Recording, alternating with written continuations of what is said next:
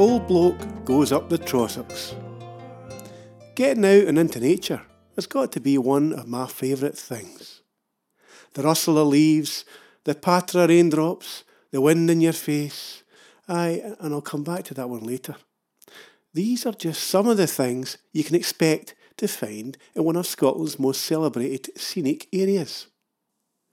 But if someone says they're going to take you up the Trossachs, you may get a little more than you bargained for. I definitely got lots of rustling leaves as we ended up in Glenfinglas Forest.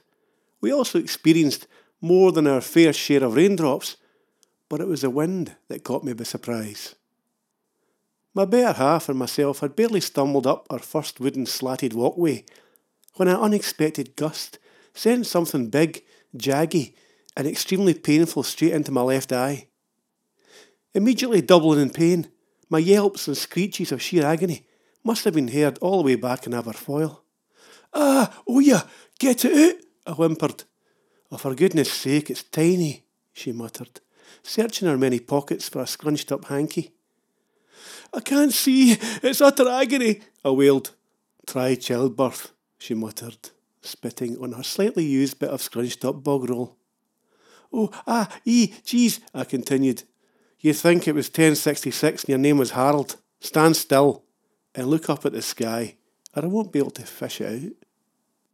My mind went back to my childhood, when my dad would literally lick my eyeball if a fly or a bit of dirt got in there. Minging, I know, but he generally extracted any object quickly and fairly painlessly. Anyway, yes, I'd wandered no more than a hundred yards from the Woodlands Trust collection tin when the very trees that I just donated my loose change to had attacked me. Maybe I hadn't given them enough. You see, it was a silver birch seed that gave me one of the most unpleasant couple of seconds of my life. Who would have thunk it? Onward and up the high road we climbed, through Rob Roy country, right into the heart of the Trossachs Triangle. You know, between Aberfoyle, Callander and Inveranen. There's all sorts of tales around Rob Roy MacGregor. Was he a thief? A Robin Hood type character? We do know he took part in the Jacobite uprisings of 1689 and 1715. He became a cattleman after that and got into debt and was branded an outlaw. He's one of those characters that seems to pop up all over the area here. Not quite as bad as Mary Queen of Scots, however, who seems to have slept in every castle in Scotland. She must have been knackered traipsing about the place.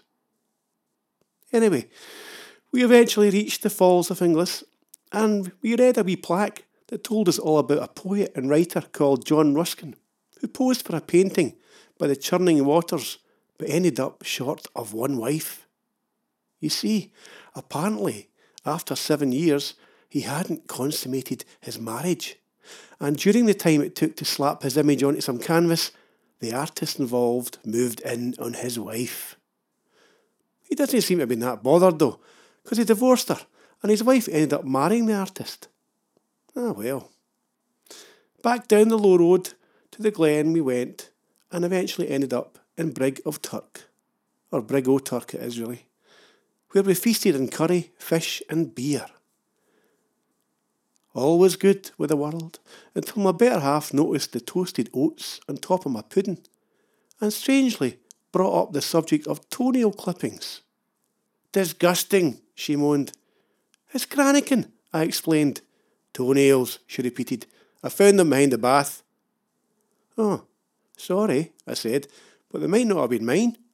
Oh, aye, they were. Well, I said, I hope you're keeping them safe. That's DNA you've got there.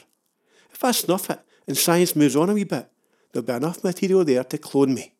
Bring me back exactly as I am right now. You're minging, she replied. Aye, maybe. Well, she said, they're in the bin. She emphasised the word bin. I didn't think that was very nice. Oh well, back we went, past some wee blue flowers called Devil's Bit, through lots of autumnal blooming ling heather, and under the branches of those deadly silver birch trees.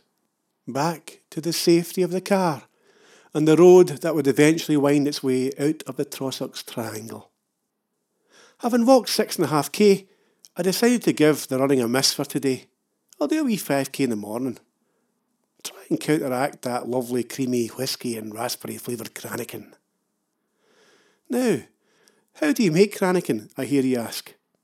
Well, firstly, try not to think of nail clippings and toast a handful of oatmeal in a hot pan. Once it's got a nice nutty smell and it's nicely warmed through, remove and put to one side. Then whisk up some double cream, enough to fill two wee tumblers. Squash about 10 raspberries and mix through the cream.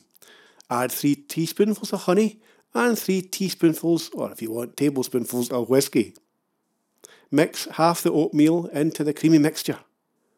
Share between the two tumblers, then sprinkle the remainder of the oats over the top of each portion. Then, aye, then dig in. As a wee reminder, Old Bloke Goes Running, which has even more Old Bloke recipes in there, is now available in paperback via Amazon or your local bookshop or your library or on Audible or Kindle. It's been featured in BBC Scotland, The Scotsman, The Sun, and they said it was hilarious, which was nice.